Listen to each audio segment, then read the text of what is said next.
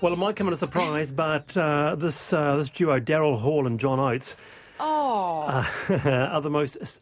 Get this, they're the most commercially successful duo in the history of pop, beating everyone from Simon and Garfunkel, Daft Punk, and the Carpenters.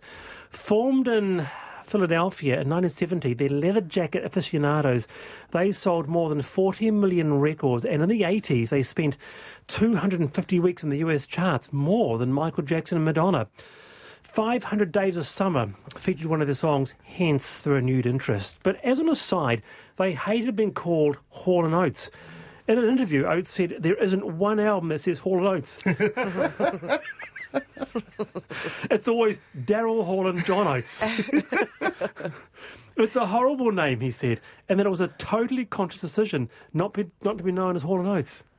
How about that? So that's something my dad would have known, and I'm really sorry, Dad, if you're listening, that I didn't get that music trivia. The things that people can get upset about. There you go. So it's not Hall and Oates, it's Daryl Hall and John Oates. Sorry, Daryl and John. um, now, uh, Uriah Heep, very, very heavy, very humble, great record. Sorry, it's called Very Heavy, Very Humble, great record, says Derek. Santana's Black Magic Woman says another. Uh, Wallace, Sticky Fingers for the real zip on the fly of the jeans. And Michelle says, please can you tell us what the Lorde cover is? We are driving and we haven't seen it. So what's the best way to describe it, Brodie? Maybe do a Google and uh, have a look at Oh. it that way? Um, you're on the beach, you're lying down on the beach, and someone with a quite high cut bikini bottom runs over the top of you, and you look up, and that's what you see. There you go, and it's called Solar Power. Nice. uh, Brodie Kane, Ben Thomas on the panel 24 to 5. The Climate Change Commission has released its final report laying out the roadmap for the country to slash emissions and become carbon neutral by 2050. It outlines sweeping changes to society, but what does that mean for each of us? It stresses the technology and tools needed to transition to a low emissions future are available now, and the shift is affordable. So, some of the key points nearly all cars imported by 2035, that's 2035, must be EVs. Electric vehicles by the end of 2022, set targets to get more people walking, cycling, and using public transport. Livestock numbers to be cut by 15%, and setting a set farm emission carbon pricing scheme phasing out coal as soon as possible and the use of boilers that burn fossil fuels. There are other points, but for now, let's bring in Emeritus Professor Ralph Sims for Sustainable Energy and Climate Mitigation at Massey University. Professor Sims, kia ora. Kia ora, Wallace, and hi, Brodie, hi, Ben. Hi. Nice to have you on. What do you make of the final report? Well, it's um, showing that we need to be very ambitious. I should say straight away that it's very timely of Lorde to re- produce her album, release her album, Power at the same time as the Climate Change Commission reports come out. so 10 out of 10 for Lorde, because that's She's so part of it. wise. uh, but basically, um, we've known about this for a long time. The Climate Change Commission's really got uh, a, a good overview of what's necessary in all sectors, and transport being one of them. I've got my electric vehicle being charged from my solar panels in sunny Palmerston North. Have you? speak. and and Wow. uh, it's, you know, it's costing me. It was cheap, cheap electricity, and so a big bonus there. And um, those are the sorts of things that are outlined in the report. What, what we need to remember is we've had an emissions trading scheme in New Zealand for 14 years, and what's it achieved? Because our emissions keep going up, and so we need much more than that, in spite of what ACT Party think. And the problem is, I think, that people understand climate change is a problem, but very few people have actually made any action, taken any action to reduce their personal carbon footprints. Businesses have done a few things, but I I, haven't I- flown internationally for a year and a half. well, well, that, that helps. well, I, well, what else have you done, Ben? Uh, and Go on, Ben. Well, well, you first, Ben. I, I thought that was a pretty big one. no, uh, very very little. I don't, I don't, I don't Name something. I don't really recycle anymore. It's a bit of a scam. So, so you have not done anything to reduce your carbon footprint. Cut down my beef consumption over the last couple of years. There you go. That's one. What about you, Brodie? Yeah, um, okay. I, I use my car a lot, so I'm guilty of that. I do recycle. I use um, these products called Ethique, um, which are purely compostable, um, like your b- body and kitchen and face and hair. Um, they're all like completely compostable, breakdown, da da da. Um, oh gosh, that that might be it. All right. I care. But- I care. I care. You do care, Professor Sims. Does this does, does does Ben and to, taking Ben and Brodie as an example of our population? Does it speak to the fact that really mu many of us actually don't do that much? I, I think that's the major problem. And, and we've got one of the highest greenhouse gas emissions per person in the world, maybe the fifth highest of any country. And so we're all responsible. People say, oh, New Zealand's only a little country, it doesn't count. But that's not the point. It's per person. So every individual, every business can, should be reading at least the executive summary of this report. Government hasn't put it into practice yet, but it's not just national government that's going to set policies. We need local governments, we need businesses, we need individuals to look at our carbon footprint, and we need, therefore, a whole education pro- process, similar to COVID 19, really. We need whole pages in the paper explaining what people can do and, and television adverts, etc., etc., because Ben and Brodie, I'm Yes, not okay, you can be surprised, but I'm disappointed. Yeah, good. Oh no, not All right. disappointed. But isn't could- that because could- could the I ask- apathy? Brodie Sorry. Ben. No, no, Mike, you- do you think that um, people in general, particularly probably New Zealanders, because we so think we're so clean and green, that we have apathy towards this because we're not seeing globally big commitments from big polluters. So, like I, I can sometimes have that attitude when I go, well, it's I'll, I'll start playing my bit, but but when will we see the big polluters of the world and of the country do the same? You know, you need you almost want to see them go first. I've been to many international climate change meetings through the IPCC, and I can tell you that China, whole of Europe, United Kingdom, out of Europe now, are, are, are leading the way. America's still doing a lot in spite of Trump being there, but Biden's got that back on track. And there's a whole range of activities. The UK's had a climate change committee, they call it, since 2007, and they that committee, like our climate change commission, has driven down em- emissions in that country by a large amount. So uh, there's still a long way to go, but we cannot say the large emitters are not doing anything. India has got more solar power going in than anywhere else. China's got more renewable energy um, uh, manufacturers as well as installations. So it is happening. It's worldwide, and we can't do, think that we don't need to do anything. Ben. Yeah, that's it's an interesting point, isn't it? Because you see these infographics online a lot that say, you know, seventy percent of the world's pollution is caused by sixty companies or something like that. But of course, they're not just burning money in their backyards to emit fumes, are they? They're they're producing petrol, which Brodie and I put in our cars, and so you know, is the idea that you know we need some sort of regulation over what what individuals can do uh, because we won't make those decisions ourselves.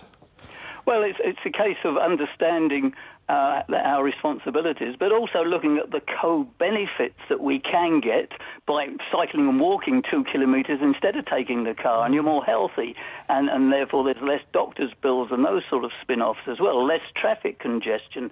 So it's not all doom and gloom, and it's not all expensive. There are benefits there as well, which we should be um, uh, realising, and that's where the education program comes in. Okay.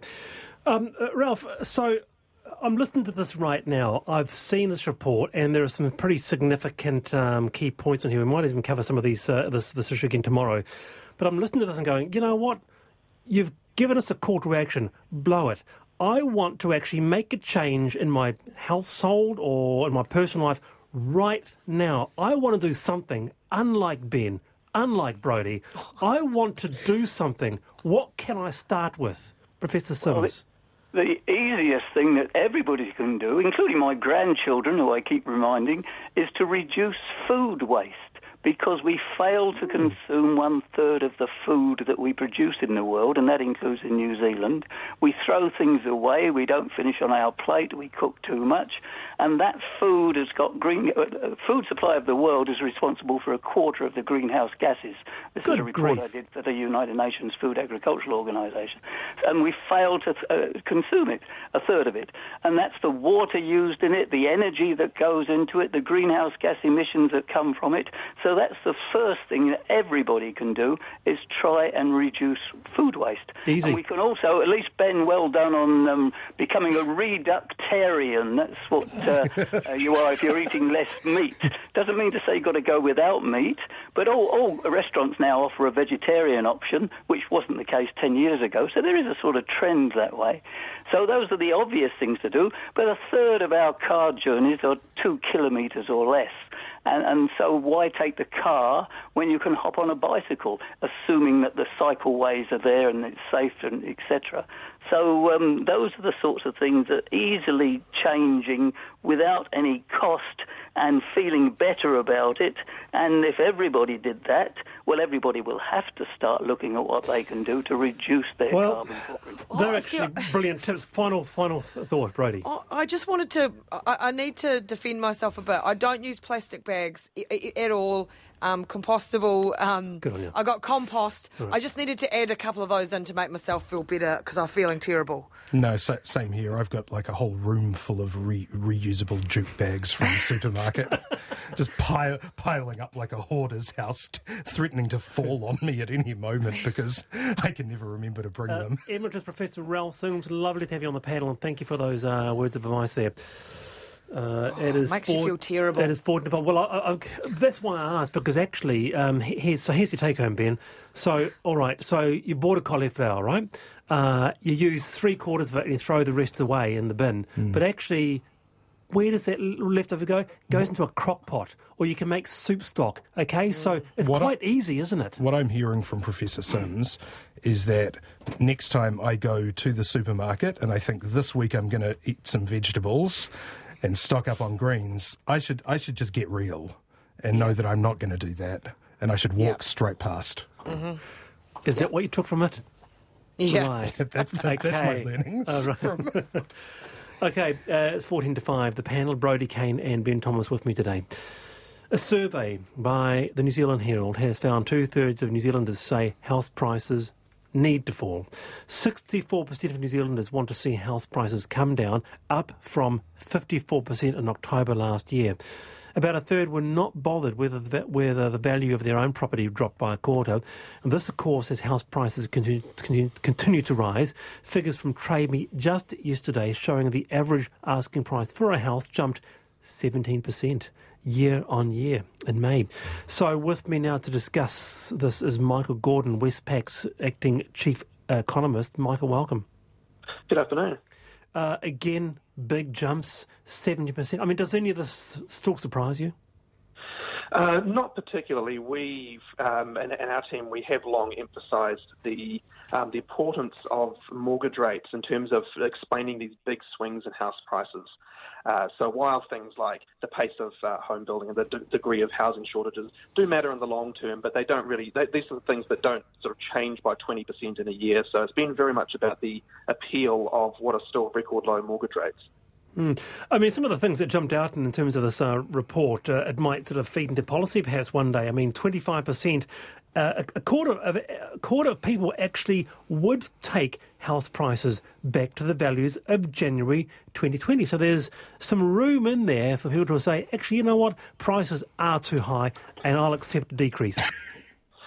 I think it's it's an interesting survey result. I'd, uh, I'd really be interested to sort of put that to more of a uh, a real life test. So right. perhaps uh, an interesting survey question might be uh, to, to put to property owners: uh, Would you accept an offer that's twenty five percent below the current market valuation? Oh yeah, a lot of them might say, "No, why should I?"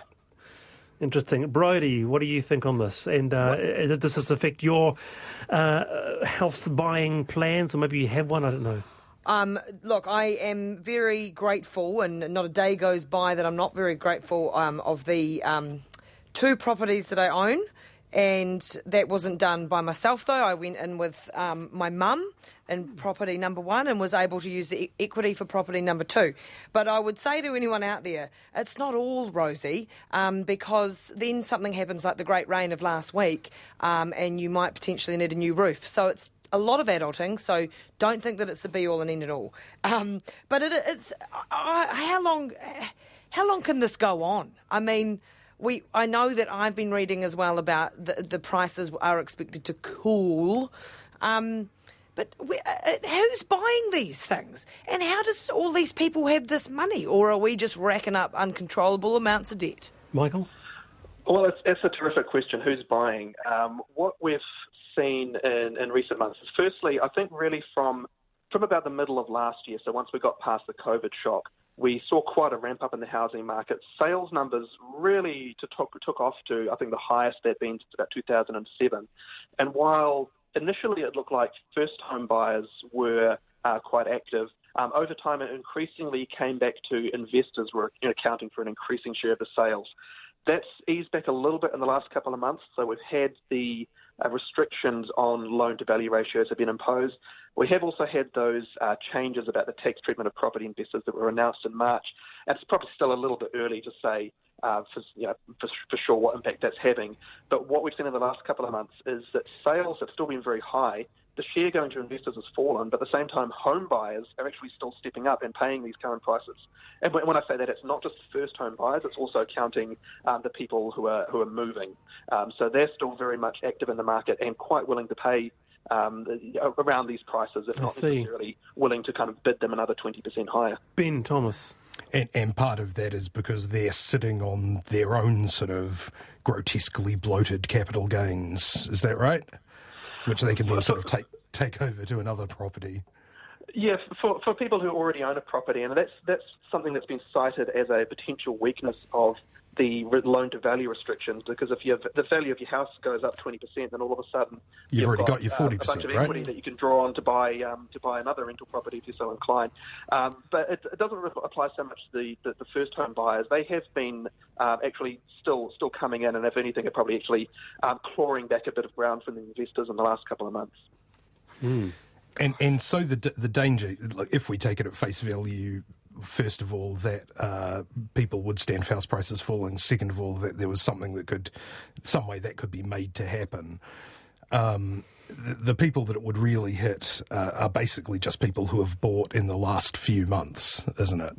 People who've got like big, big mortgages um, who would take hits on their equity. Anyone who's had their house for a year or more would be sitting pretty even with a 20, 25% drop. There would be, and I think, I mean, taking that survey, I mean, we did have a third of people who didn't agree that house prices should fall. Um, so there will be that, that rump there that would be vulnerable to it. But even even on those numbers, that, that, that two thirds of the survey, you got a bunch of people. That implies that um, there's a bunch of people in there who do own property and would lose out if property prices fell. But I think the it's, it's probably reflecting um, the degree of concern about um, the, difficulty of, of, of, younger generations actually being able to get onto that property ladder. So it would be nice if it was more um, um, available to them, uh, but at the same time, who is willing to actually sort of step up and, and sell their properties at, um, at below recent market prices? Uh, that, that's the catch, really. And when we talk about prices, this is this you need you need a buyer and a seller, and they need to agree on something. And what actually sort of spurs buyers to pull back their bids and, and sellers to accept um, those those lower prices. Michael Gordon there, Westpac's acting chief economist. Thank you very much uh, for your insights there. Um, ben, what's your? I mean, when, when, you see these sort of prices, what, what's what's your personal view on them? Look, it's it's. I, I'm actually in a I'm actually in a terrible position right now because I decided to buy a buy a place off the plans. Oh, you did? So yeah, so I think in about two years I'll have a place, right? So technically, I should be joining the ranks of people sort of praying that house prices just keep going up and up and up. But look, it really is obscene right now um, because you know, look, the, the, cost of servicing these huge mortgages is not is not particularly high in a historical sense because of these record low interest rates. We know that that can't last forever. Um, it probably can't last the next few years. Um, right. And and just you know, and and and the the sort of deposits that you're asking people. You know, I just got sick of thinking about Auckland property and and sort of you know figuring out trying trying to game the system or whatever. But when you think about people who are just leaving university, who don't have years of KiwiSaver, who don't you know, mm. and if they don't have parental help, you know, it's just a brick wall. And you know, that's not the sort of society that I think anyone, you know, is, is happy for us to sort of normalise. Uh, finally, on the panel, Cannons Creek, Porirua, replacing is replacing the New Zealand dollar with cannon coins to try and boost well-being. 50 people will take part in the six-week pilot. They're issued 50 cannon coin each. One can represents a dollar. The Wellbeing Protocol is working with the Financial Markets Authority on the currency. And Mark Pascal is part of a group called the Wellbeing Protocol who came up with the idea. So with us to explain is Mark Pascal. Mark, kia ora. Kia ora, Wallace. Good to, good to be on the show. Good to have you. So, look, a very unique community currency. Tell us how it works. First thing, I'll just, just correct you on. We're, we're, not trying to replace the New, New, Zealand dollar. We're trying to create something that, that complements it. Sorry, yes. that, right. Oh. That, that, headline's got a, got a bit out of control. But, uh, okay, so I'll, I'll, try and explain it, and it's quite a, a difficult concept to explain in a few minutes, but I'll give it a go. Uh, one way to frame it is in the problem we're trying to solve. Uh, so if you can think of society as being supported by three pillars. Uh, the first is the free market, companies, capitalism, etc. Second pillar being the state, the government, and the third pillar being community. So over the last few hundred years, the technological revolution and in this country, colonization has resulted in this, this quite big shift uh, and centralization of power and control towards the free market and towards government at the expense of communities. And, and many people believe that, and certainly we believe that this imbalance is at the root cause of many of society's problems, from inequality through to the environmental catastrophe. So, and one of the results of this power imbalance is a system of social welfare and charity that, that we as a society have built up over many years to help the proportion of the population, generally the disadvantaged and vulnerable, who haven't done so well or choose not to do well out of that system. And, and many would argue that that charity welfare, social welfare system is quite fragmented, quite inefficient, uh, ultimately quite disempowering to the people it's trying to help. And it's, it's basically based, it's based around people with power and okay. control making, making decisions. All right. Uh, uh, how does it work?